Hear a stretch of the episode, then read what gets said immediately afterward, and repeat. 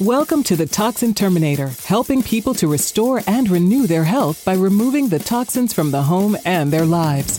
Join in as industry thought leaders help you understand the physical and emotional effects these products can have on you and your family, and the safe alternatives you can use to remove the hidden toxins for renewed health. Now, please welcome your host, the Toxin Terminator herself, Amy Carlson.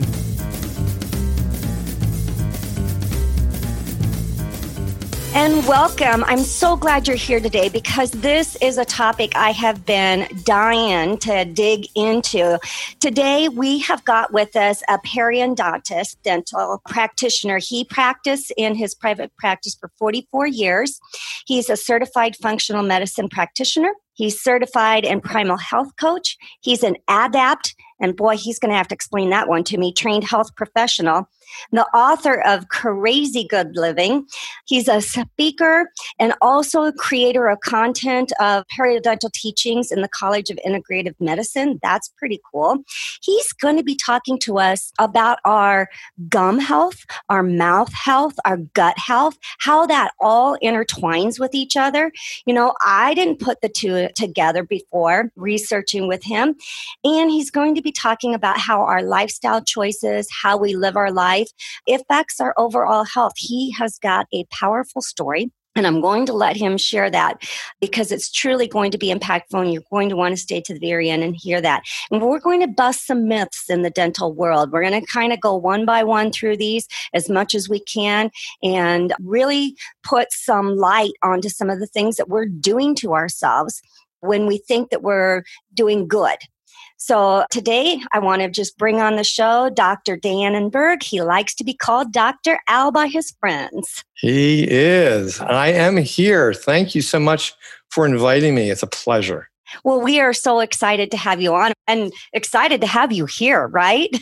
yes, we can talk about that too. You bet. And we're going to get that at towards the end, but you know, your years of work, you you really took dentistry into a different light because as I was researching I've never, I'm, I'm 54 years old and I have never been to a dentist that has talked to me about my gut health. But in researching, you really did take into what you were eating, what your gut health was like, into the health of your mouth. Yes. I'm 72 years old, a little older than you.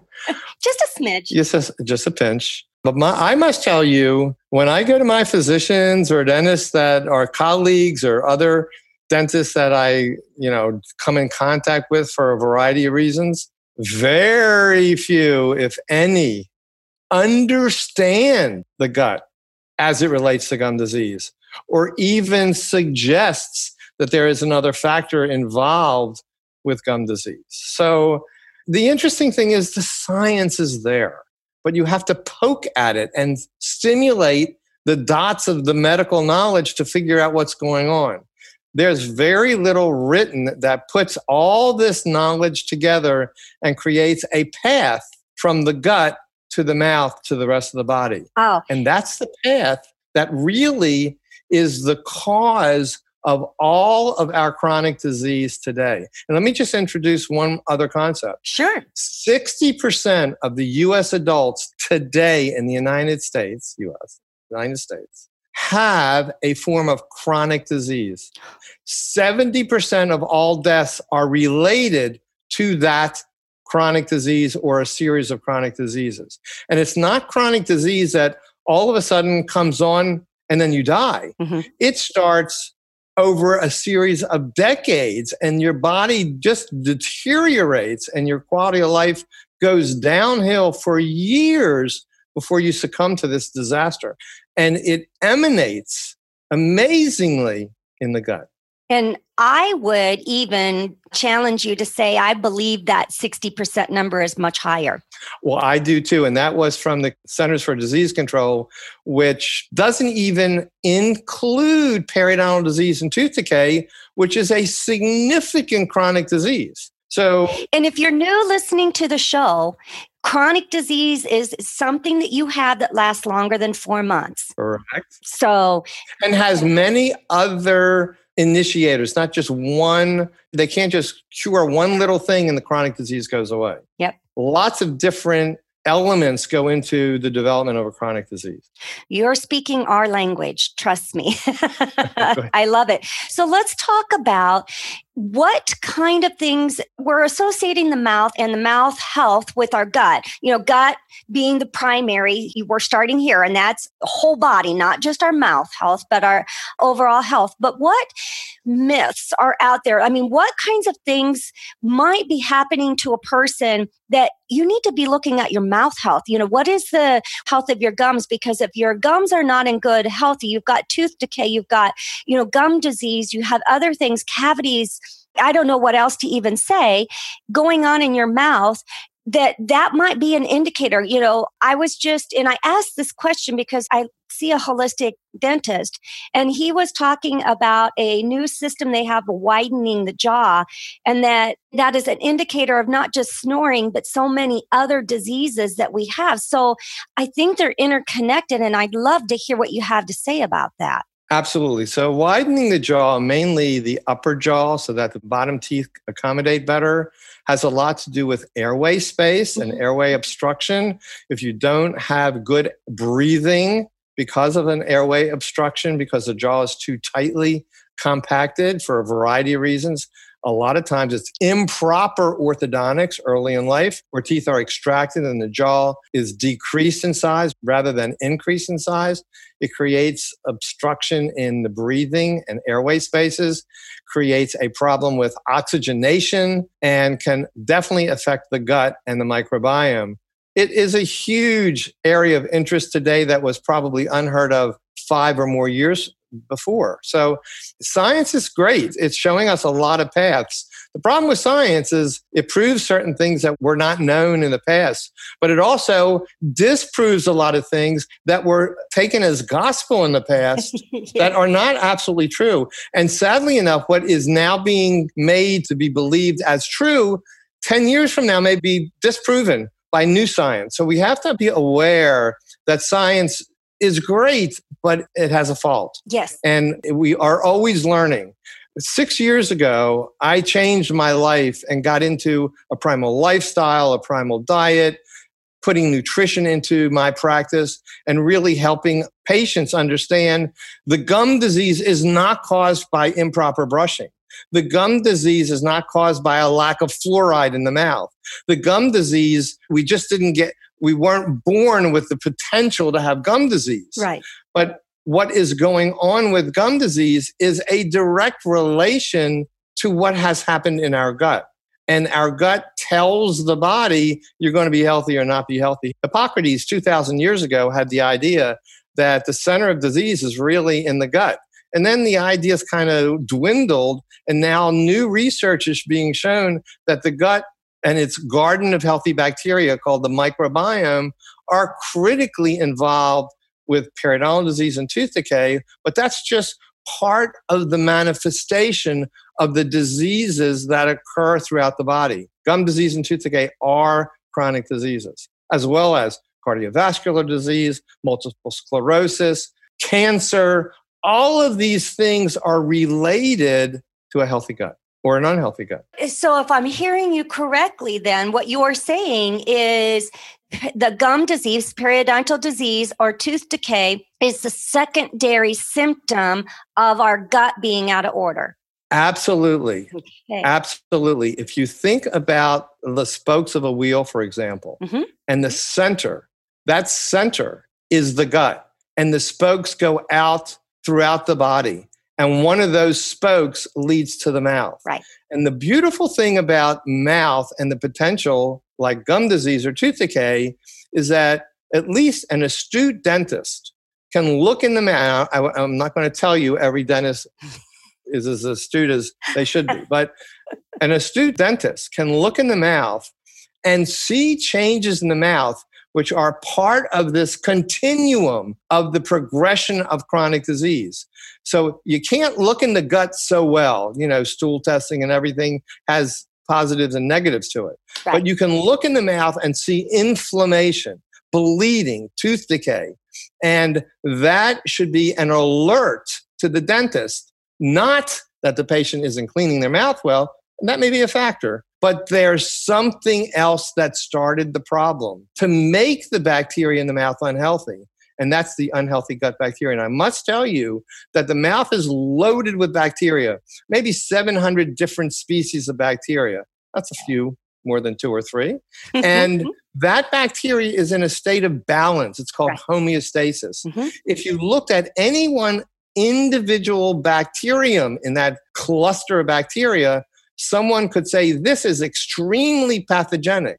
Well, it's not when it's in its balanced state. But if it were to become overgrown and overpowerful because of damage in the gut and then being fed bad foodstuffs that we'll talk about, mm-hmm. then this basically balanced bacterium becomes overgrown, it becomes pathologic, and it creates disease. So your mouth has lots of wonderful, healthy bacteria. The dental plaque, if you want to talk about a myth, the dental plaque around your teeth is healthy. It's one of the healthy biofilms in the body. Some biofilms are not healthy. Biofilms that surround cancer cells are not healthy. Right. But the biofilm that surrounds the root of the tooth, when it's healthy, does three basic things. The bacterial plaque because of its accumulation of lots of friendly bacteria in balance, produce an amount of hydrogen peroxide that kills off other pathological bacteria that want to get in. Okay. It also acts like a gatekeeper. It allows the minerals in the saliva that need to get into the root surface to remineralize the tooth. It allows those minerals to go in and remineralize the tooth 24 hours a day, seven days a week. The saliva flows all the time. It's more during the day than in the evening, and that saliva is loaded with biologically active minerals. Because of the flow of that saliva, the dental plaque allows these minerals to pass through as needed into the surface of the tooth. And they do one other big thing, and that is it maintains an acid level that is healthy around the tooth. Any acid level that's below 5.5, that means more acidic. Like 4.4 is more acidic right, than 5.5. Right. Anything below 5.5 will demineralize the tooth and cause tooth decay. Anything above 5.5 does not cause tooth decay. And the healthy dental plaque helps to stabilize that acid level in the mouth. So you don't want to strip that dental plaque off. So, like when I'm being told, for instance, I mean, I can only talk about what happens to me. You know, they want you coming in.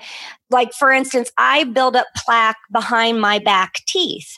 I mean, like almost immediately upon after having my teeth cleaned, which is what they do. They use lasers, they use whatever they use, you know, to take it all off. And what you're saying is we shouldn't be stripping that off Okay, so how many fights do I need to to deal with with the dental community? But I'm not going. Let, let me let no me say calls, something. No, no, no nasty. I'll, I'll, get phone calls. I know I will. so let me let me make a comment. Okay. There have been some wonderful studies published. I think there was a, um, a story on NPR about this maybe two years ago. So there was some research that was done looking at human skulls, mm-hmm. especially the upper and lower jaw, dating from 10,000 to 20,000 years ago. Okay. That's, that's a long time ago. But that is before the era of modern agriculture. Okay. Modern farming. Right. And these skulls showed that there were no significant areas of decay on the teeth. It showed that there were no significant areas of damage in the jawbone around the teeth. And it also showed huge clumps of dental plaque that were calcified, now called tartar or calculus. Mm-hmm. So, if dental plaque was so detrimental to the jawbone and the teeth, and it was loaded mm-hmm. on these dental remnants of the jaw or these skeletal remnants of the jaw, then there should have been a lot of bone damage called periodontitis mm-hmm. or a lot of tooth decay, but there wasn't.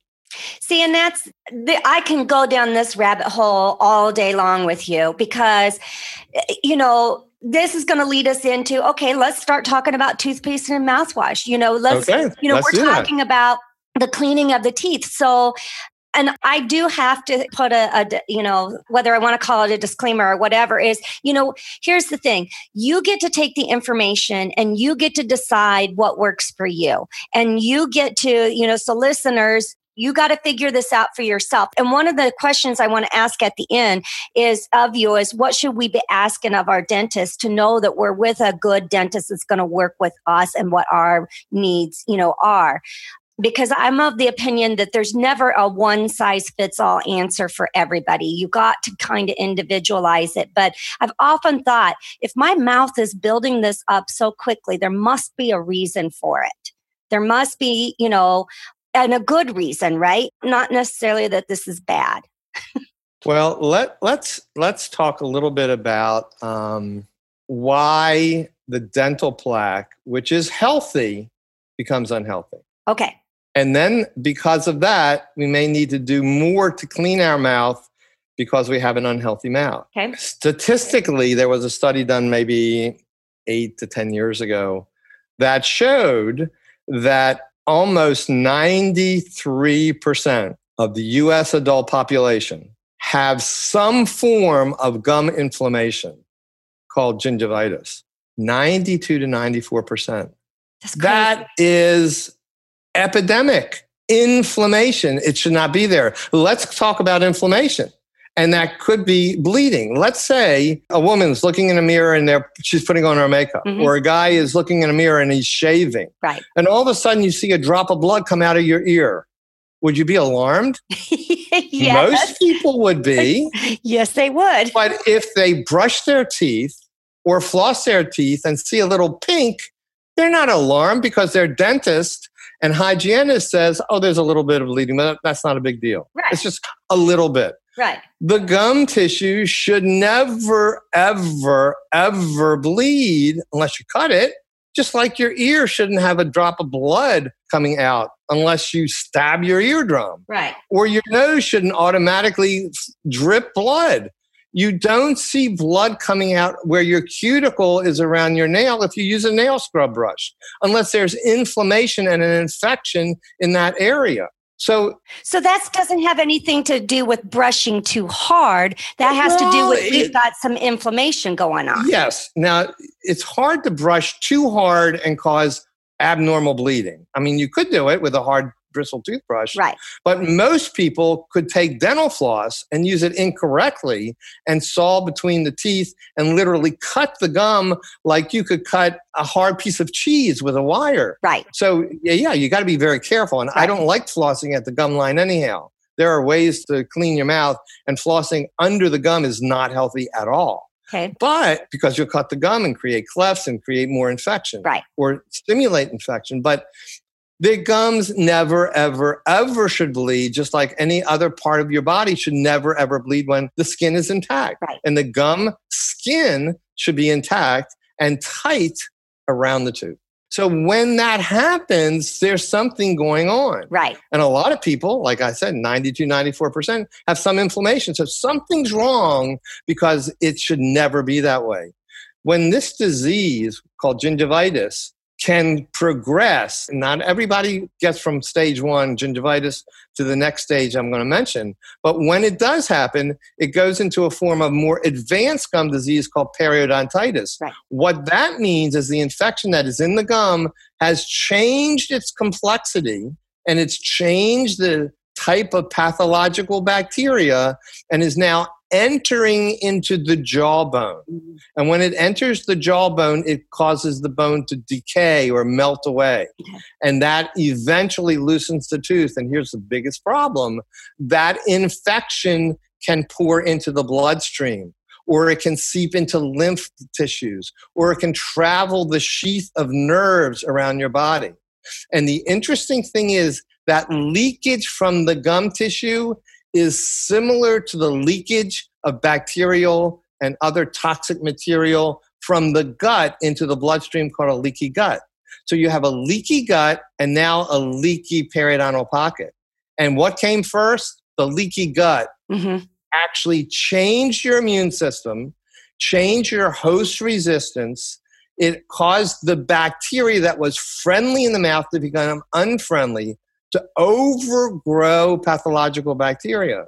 And then poor food choices in not only interfered with the gut bacteria in addition, it now fed the bad bacteria. It's a vicious cycle that we're dealing with.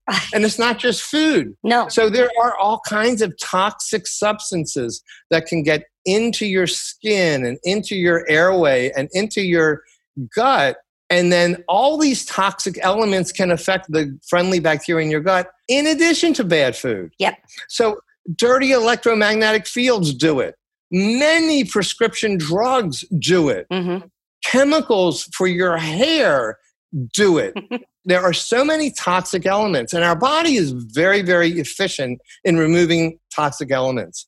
But there is a toxic load when anything above that becomes very detrimental. It's almost like filling the sink with water. Mm-hmm. So you put the faucet is pouring water and the drain hole in the in the sink is letting the water flow out and everything is fine. Mm-hmm. But all of a sudden, let's say you close off that drain hole in the sink and the water starts to overflow the sink. Right. So it's just like the body detoxifying. Mhm. The body knows how to detoxify. You don't have to do anything to make your body detoxify other than have healthy food to make the processes work. But if something gets clogged up or there's too many things pouring into the sink, the water is flowing too fast, and the hole in the sink can't accommodate the outflow, then it pours over the sink. And that's when the body starts to become very diseased. Right. That's when the leaky gut starts to happen. The inflammation. body doesn't repair itself well and it spreads. It doesn't happen in one day or one month or a year. It can take decades. And very few people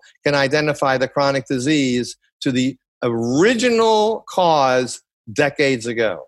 Well, and so many people don't realize, and I teach about this all the time of the symptoms that we need to be watching for. And some of the things are early, early, and it's still not even early on, but some of the things that happen to our bodies are things like we have a change in skin. For instance, like it might be more dry or more oily. Guess what? That is a symptom of toxic overload in the body. Body odor changing. If you have a noticeable body odor change, mouth, you know, that's a symptom of you. We've got toxic overload. And it's, I say our earlier symptom because some things that we notice, especially when it comes to the gut, when we're noticing things like bloating and gas and, you know, change in, in bowel movements, and so many people, and I'm I'm going to shut up in just one moment. So many people don't understand that they say, "Oh, I'm regular. I poop once a day." And it's like, that's not regular. That's not regular. You know, regular is every time you eat. You should have a bowel movement. So, and it's understanding what those symptoms are and what we can be watching for happening within our bodies to indicate that, you know, we're tipping the scales or we've, you know, crashed the scale. You're absolutely correct. And the gut, interestingly, 80% of the damage that goes from the gut into our blood system doesn't even cause symptoms in the gut. So most people will say, Oh, I don't have bloating. I don't have diarrhea. I don't have constipation. I don't have pain in my gut. So I do have a healthy gut. And that's not true 80% of the time. Exactly. So that's part of the problem. And you are absolutely correct. When you have an unhealthy gut, for whatever reasons, Mhm. and it's changing your immune system, it creates all the visual signs, like you said rashes on the skin, dry skin, Mhm. oily skin, odor from the armpits that are, is excessive, odor in the mouth. Mhm. All of these things, problems with the scalp, all of these things are directly affected by the gut and its unhealthy balance of bacteria. So, what is being done is treating the manifestation of the disease and not the cause of the disease. So, people put creams on their body and deodorants under their arms, and they use mouthwash to kill not only some bad bacteria, but all the good bacteria, which is a terrible thing to do right. and we're only trying to mask the symptoms. It's like taking an aspirin because you have a stomach ache, but that's not solving the problem. No, it's So you need to understand the gut. Yep. We're putting a band-aid on it and we're not removing our hand from the flame. Perfect example. You're right. Okay, so I want to run down really quickly because I don't want to run out of time here with us because you've got a story we haven't even dug into yet. Yes. And I want to make sure we get into it because it's for my audience, especially, they're going to really enjoy I hate to say that, you know, in that way, but they need. That's okay. I get much more phone calls and notes because of what we're going to talk about than all the other stuff we've already talked about. Yep. I think, you know, mouth health and coming from, you know, your level of expertise, I think it's important. Let's let's crush some myths here real quick. All right. We'll yes. call it kind of a firing range here, but you know, teeth whitening, good or bad? Well, First of all, it's all cosmetic, so it doesn't have anything to do with the health of the mouth. Teeth whitening could be okay if you'd like to get whiter teeth, and there are natural ways to do it. And I have some articles that talk about that. We can give you some links about it. Basically, you can put a little bit of baking soda and some filtered water make a paste of it, brush only the enamel of the tooth, and you can lighten the color. Tooth whitening in the dental office is not a bad thing, but you're using some chemicals that could mm-hmm. damage the teeth, but they can harden naturally. A real problem is using whiteners in trays overnight for extended period of time. Okay. Because those whiteners use peroxide that gets into your gut and creates oxidative stress that can cause lots of other problems over time. Okay. Awesome. Good to know. Good to know. And Dr. Al referred to articles. We're going to give a link on the show notes, but he's got a website with tons of great articles, blog post. Is so anything we talk about today, a lot of it you can refer back there and we'll go into that at the end of the conversation here. Toothpaste interesting what your ideas are on toothpaste. Well, you don't need toothpaste. There's no reason to use toothpaste. It foams, it has lots of chemicals, you're swallowing it constantly. Toothpaste is not necessary. And all the companies that promote toothpaste, and they've got this and that and other stuff, for example, bentonite clay, activated charcoal, minerals, the clays and the charcoals are binders, so it can bind to natural minerals in your mouth and it pulls them out of your body. That's not a good thing on a regular basis. The minerals that they add to toothpaste, they're not going to remineralize your tooth. It's only there for seconds. The minerals that will remineralize your tooth are coming from the foods that you eat that get biologically stored in the saliva, salivary glands that's an easy one to say. And then when you produce saliva 24 hours a day, seven days a week, it's bathing your teeth, like I mentioned earlier in the podcast. So that's where the mineralization comes. You don't eat healthy food, you're not going to have the healthy minerals. Awesome. So good to know. And I know this because, uh, well, I switched to a natural toothpaste that didn't have the fluoride and it didn't have the sodium lauryl sulfate, you know, and some other things. And I stopped getting canker sores. So that's true. You know, but now I'm going to know. Just water is fine. Unnecessary purchase. Yeah, water is fine. We talked a little bit about mouthwash already, so I'm going to kind of skip over that one because we know not only is it killing the the bad bacteria, it's killing the good bacteria, and certainly not something that we want to do. Our bodies, if given the right environment, are going to naturally balance that out itself. Correct? Absolutely correct. Okay mercury fillings. oh wow! It's you know I think mercury, we need to do a separate show yeah. on heavy metals in the mouth. Yeah, mercury fillings are to me a toxic keg that is going to explode. Oh, um, mercury just gets released from the teeth constantly. There's all kinds of research that says it's not harmful. But there's other research that says it absolutely is harmful. And in my way of thinking, why put a neurotoxin that it could be deadly into your mouth that can be released 24 hours a day, seven days a week? Maybe the individual release in a segment of a few seconds is not significant, but we're talking about something that can be released 24 hours a day, seven days a week for the rest of your life. Yep. It accumulates. Yep. It is a neurotoxin. It is damaging to the DNA. It is cancer producing. It is a horrible toxic element. That's why mercury is banned in many European countries in dental procedures. Yep. For some reason, the Food and Drug Administration, although it's just looking into it now, but the Food and Drug Administration on a yearly basis practically says there is no science that shows existing fillings in the mouth will cause any chronic disease. I dispute that. I do too. And I say follow the dollars there. Uh, yes. You know, follow the dollars. Okay. Root canals. That's another interesting area because it's almost impossible to completely clean out the infection in an infection or an infected or necrotic tooth.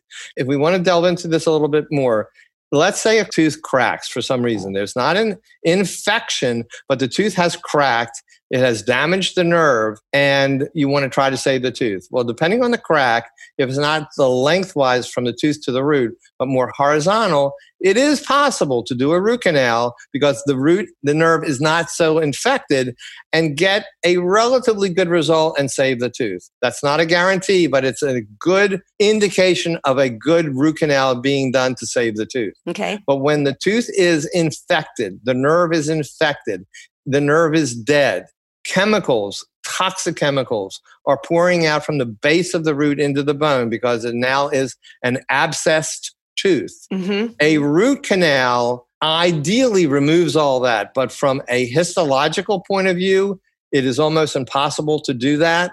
And it could be a source of chronic spread of infection that can pierce the vessels around the bone, getting into the bloodstream and the lymph system, as well as passing through the sheaths of nerves that travel through the rest of the body and create serious problems a couple months later, a couple years later, decades later.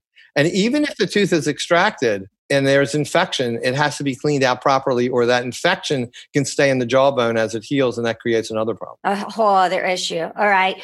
Fluoride. Well, fluoride is a band aid to protect. It's like a protective layer. Mhm. It's like taking uh, Rust-Oleum and painting it on a, uh, a steel pipe, and it's not going to look like it's rusting, but it's rusting from the inside out. So the interesting thing is, tooth decay is a result of the acids in the mouth pr- being produced by the bacteria or acids that are in the mouth, like too much acidic soda, for example Mm-hmm. and it's going to cause tooth decay. The reason why these acids are being produced by bacteria are number one, the bacteria have become pathologic, and number two, the foods like sugars are feeding the bacteria. If you remove added sugars from your diet, you will remove the source of the foodstuffs that are causing the bacteria to create the acid. So if you understood good nutrition, you wouldn't have tooth decay. And that's why hardly ever you saw tooth decay in these ancient skulls because they weren't eating processed sugars because they didn't have processed sugar. Now we put sugar everywhere. oh gosh. If you look at any processed food, you'll see sugars in it. Yeah. And it's not like you're going to eat the strawberry. You have to put the powdered sugar on top of the strawberry. Well, the strawberry is not the big problem. It's the powdered sugar that you put on it, or the sugar that you put in your coffee, or the sugar that you bake with, or the sugar that you have to sweeten this, that, or whatever with. It's not necessary. It's an acquired taste for the added sugars. Right. Remove the added sugars, you won't have tooth decay. Exactly. Ugh. That's, you know, again, another. And then x rays. You know, now this is where we're, Ah, this is going to lead into something else. it, it sure is. Yeah. So here we go. So x rays are critical to diagnose what cannot be seen. I get that. Everybody needs x rays to look at things that cannot be visible with the clinical eye of a medical doctor or a dentist. Absolutely. The problem is using x rays on a regular basis for too frequent of a time over a period of time because it accumulates, doesn't go away, and it's the low dose radiation that becomes a problem. It's just that you need some dental x rays to see what's going on, but do you need them every six months? You basically have a healthy mouth and you're doing well. You need an x ray every six months? I don't think so. But if the dentist says there's something going on, or you're not taking care of your body well, and the teeth are kind of decaying, they need to see the x ray because they need to see where the disease is going. You can't visually see it. Well, let me ask you a question because I got to think my listeners are going to run into the same issue that I do in that, and we're going to keep going with this whole point of the story is your dentist won't see you. If you don't allow them to take x rays, they're done. They will not see you. Well, there are some problems here. Once you have a relationship with the dentist, it's a doctor patient relationship, and that doctor is responsible to evaluate and diagnose your health or disease. Okay. If he has blinders on, he cannot say you're healthy or diseased. And so x rays are really necessary initially Right. because he has to take a look. If you have a car that's making a lot of noise and you go to a car dealership or a repair shop and you say, I need you to fix this, but you cannot open the hood of my car, I mean, you're asking for a miracle. He can't guess what's wrong until he can see it and do some diagnostic tests. Absolutely. So, in that sense, x rays are important. But to take x rays all the time when your mouth is basically healthy and has stayed that healthy, or your body shows signs of being healthy, may not be necessary. You just need to be aware because x rays can cause issues over a period of time. Right. So, uh, you wrote some very interesting articles about what they're finding happening with dentists who are yeah. you know and this is and, interesting. Yeah. So a few years ago there was a paper that i had to search for but i found that study not in this country but studied the population of dentists my age Mhm. which let's say i think the cohort was somewhere between 60 to 75 years old compared to the average male population of that age and those dentists that were 60 to 75 years old, my cohorts, I'm 72, had a higher risk of cancers, one of which is multiple myeloma.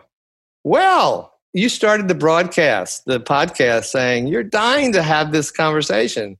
Well, literally, I am dying to have this conversation with you because I am. mm-hmm. Yeah. Mm-hmm. and i think So, what, what, let me just tell you, the audience, what that means. I have been diagnosed with an incurable bone marrow cancer in September of 2018. mhm. That is a very aggressive form of multiple myeloma. I was supposed to die based on my oncologist by the end of 2018. right But guess what? I'm still alive and I'm doing extremely well. And I've gone into a unconventional cancer protocols that I've kind of integrated from my research. I've never done chemotherapy. I never will do chemotherapy. And I do a variety of protocols that we can discuss at other times that have done extremely well for me. But I am literally dying right now because of this incurable cancer. Right. And I think I know why I have it. Okay. So, for time purposes, what I would like to do, if you're okay with this, is I would absolutely like you to come back on. Oh, sure. And we're going to do a whole second episode. You know, conversation always goes. And I love our conversations. And I think we've gotten some great information out. And I would love for you to come on separately and talk about your protocol specifically, because I want to give people options that it, you don't have to dive directly into chemotherapy. There are options if you're willing to make those choices, you know, within your life. And I love where you went with it. But right now, to finish up the episode, let's talk about your research very quickly into why you got diagnosed with. Tell me again. what- My diagnosis is IgA kappa light chain multiple myeloma, which is Oh my- an aggressive form of a bone marrow cancer. And I have severe lytic lesions throughout my skeleton, meaning that I have very fragile bones, like a very diseased osteoporotic type of problem, Okay. like osteoporosis. And so I've had multiple fractures, Mm. pathological fractures. Ow. I've had a couple compression fractures of vertebra, pelvis fracture, rib fractures. My right femur was broken in half. My right humerus is broken in half. My left femur had another crack. It's a disaster, but I am surviving and I'm doing amazingly well. Cancer is a disease of mitochondrial dysfunction and metabolism. It's not the genetic issues that most people think. Yes, genetics has something to do with it, but it has tremendous amounts to do with our diet, our toxic load, and the way we allow our body to metabolize the nutrients that are necessary. And that's where my protocols are trying to help me heal. Yeah. Well, and the, the American Cancer Society states in some of their research that only 5 to 10% of all cancer cases are genetic. So 90 to 95, depending on how you want to look at things, are absolutely lifestyle related. And that is, you know, that is how we are eating, that is how we are moving, and that is what toxic environment we are exposed to. So your research took you down the road and you found the x-rays were a huge factor along with some other things but that was probably a big play And that kind of ties into the other study you were talking about that they did outside of the US. Yeah, so let me just tell you about the x rays because when I was in dental school, and that was back in the early 70s, so it's a long time ago, in the clinic that I was in, I had four years of dental school, two years of graduate school right after to become a periodontist. So six continuous years. X ray machines were in the clinics. Every four students had one x-ray machine. So when we walked through the clinics and we had 120 kids i think in the freshman class and all the other classes. So there's lots of x-ray machines going on and going off. I had no idea if i was walking by an x-ray machine that was being used or not unless i was really looking at the light that was going on. You don't hear it you don't smell it you don't see it. You know x-rays are invisible. Mm-hmm. so these are this is constant low dose ionizing radiation actually, this cause of low dose ionizing radiation causes plasma cells to become malignant. And my disease, which is a malignant plasma cell disease, multiple myeloma is a disease of plasma cells that have become malignant. It only took one plasma cell, and I'm thinking 40 some years ago, I had one plasma cell that was affected by this constant low dose radiation, became malignant, which meant the cell became malignant. We have malignant cells all the time in our body, but mm-hmm. they self destroy. This cell became malignant, was resistant to the self destruction for whatever reasons, and it continued to produce and reproduce. And that's how I think my disease progressed. The other thing is when we were placing fillings, mercury fillings, which we were always taught to do, mm-hmm. and by the way, dental schools still teach it today, sadly enough, we played with free mercury in our hands like kids play with play-doh we threw it on the floor and we see the little silvery beads run off the floor the dental schools were the most toxic environments that you can imagine because all this mercury was vaporized in the environment mm. who knew then right. how dangerous it was but i think the toxicity of the low dose radiation that my body was exposed to, and the mercury that I played with it was absorbed through my skin and through because it was vaporized through my airway, affected my toxic load, and I got cancer. Yep. But I didn't know that until 40 years later. Right. And here I am dealing with toxicity issues and the overload that I've accumulated for decades. Absolutely. And if you know you're agreeable to it, we just need to come on and do a whole nother story oh, sure. on, you know, sure what it was like, you know, receiving the diagnosis and then, you know, what steps you guys, you know, took to go. Well, it was a game changer, right? Oh, yeah. yeah. You know, so, yeah. And that's the thing, uh, you know, and that's why I share all these stories with people is because, you know, do we as a society as a whole have to wait for a major event to happen in our lives to make a change? You know, can we use the knowledge that we're getting from others and the stories that are being so freely shared to us by others to say, maybe I need to wake up here. Maybe I need to be taking a look. That's the element of concern because people can listen to a story, they can relate to the story, but they can't become proactive in their own bodies because it's just not real to them. It's like standing on the train track and there is a train coming, but you will not get off that track until it's right there or it snuck up on you and you, you got shocked that it was there. Yeah. We're not proactive. I had a patient once who had a lung removed because of lung cancer from smoking, and he continued to smoke two packs of cigarettes a day.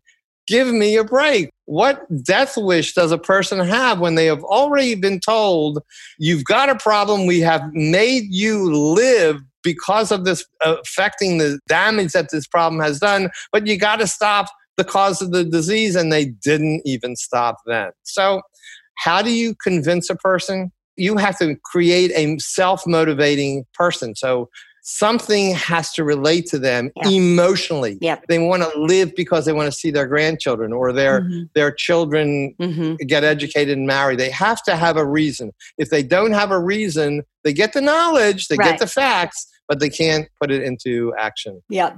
Oh, I cannot wait to have you share the story. Now, I want to ask you, I want to do one more question Sure. before we finish up here. And that is if I'm searching for a dentist, what are some of, you know, top three, top five things you would say these are things you need to ask and be aware of and make sure that you have in looking for a dentist to know you've got a good one? Yes. So first of all, I would ask the dentist or the front desk do they place silver amalgam fillings? Not silver, I mean mercury fillings. Because I would not go into a dental office that places mercury fillings, number one. Okay. It's a toxic environment, and that is not right. Okay. Now, once you do that, ask the dentist how do you remove silver or mercury fillings in the mouth that need to be removed. Now, I believe probably they should all be removed. But if they're not, at least when they have to be removed, how do they do it? Because if they're not doing it in the proper way, it's more harmful Mhm. for you and the staff Mhm. to remove it with a drill that's not being properly suctioned and your body not being properly prepared for the release of all this extra mercury when it gets drilled out. They need to be aware and been educated how to remove amalgam fillings safely. I just, um, not to interrupt here, but No, no, no. I do. No, I'm- I just had, I had one mercury filling. It was on this side of my mouth, and I just had it removed like three, four weeks ago. And I didn't bring my phone in, and I wish I would have because of what I do. I'm the toxin terminator. I kid you not. I'm in a full hazmat suit. The people working on me are in a full hazmat suit, hair covered. I'm put onto oxygen. I have, you know, a mouth dam used. It was just right. there was this huge machine in the room that like looked like the old day furnaces. Remember those big old huge Correct. Those were the suction machines to make sure all the mercury vapor is literally being sucked out and filtered out before it contaminates the, And- the operatory in the dental office. Yeah. Absolutely. That's the way it should be done. it was an incredible experience to witness the preparation that was done in order to do that. And then you think, that's in my mouth. Yeah. That's in my mouth. This is what they're doing to take it out. And this has been in my mouth for 54 years. Yes. Crazy. Anyways, okay. Yes. Two, what's the next? Well, let's see. I would ask the dentist if they do root canals and what is the reason to try to save a tooth that's infected or not and save the tooth infected. okay. And if the tooth is not treatable, what do they do to extract the tooth to make sure the infection is out of the bone? And what are the options of replacing the tooth? Okay. So you, that is important, in my opinion, because certain things are better than others. And then I would ask them Do you talk about nutrition? Do you believe, you can word it obviously the way it's comfortable, but do you believe nutrition has anything to do with the health of the mouth? Or is it just important to brush and floss and that's it? Okay. If they only say brushing and flossing is a critical element and everything else is secondary, I would say I need to see a different dentist Okay. because that's not true. Now, brushing and flossing is important. I don't like flossing so much. I like the little picks that clean between the teeth called interproximal cleaners. A couple brands that are great. Gum, GUM makes a great Mhm. interproximal toothbrush. Another company called TePe, it's spelled T E P A, makes a great interproximal little brush. It's kind of like a baby brush that brushes Yeah. but doesn't stab the gum, but it cleans the Mhm. unhealthy plaque extremely away. That, that's perfect. Those are perfect. I understand that's an important element to oral hygiene, but to ignore nutrition is not to be proactive and certainly not preventative. And I would seek another dental office if they don't talk about nutrition. Ha, great, great tips. So, all this and more you can find on Dr. Al's website. It's www.drdanenberg.com. I and this will be in the show notes as well. There's a search feature on the website. So you could just kind of, if you wanted to look at like titanium implants, just type in titanium and whatever articles I wrote about it, it'll pop up for you. Wonderful. And you have been so gracious to share your expertise with us. I appreciate I appreciate that you know we didn't get to the big story which and I Well, I do write about my cancer journey, my unconventional cancer journey. It's got maybe 30 articles now since September or more than that. So you can just type in cancer and you'll all these articles will pop up about how I'm doing what I'm doing and my newest eating style, which we can talk about later, that uh, I think has shown remission and even cures for cancer. Very exciting. I would love to dig into that so that we can give some options out. It's there. a teaser for your audience. Got to come back for part two. Absolutely. Thank you so much. Oh, it's been a pleasure. Thanks for inviting me. You bet. You bet. That's all for this episode of The Toxin Terminator, and we hope we've helped you remove the hidden toxins in your life for renewed health. If you're looking to continue your journey towards full rejuvenation, reach out to Aimee directly by visiting aimeecarlson.com for your own one on one chat session, as well as your free toxic risk assessment. That's A I M E E Carlson.com. And remember, you are just one small change away from renewed health.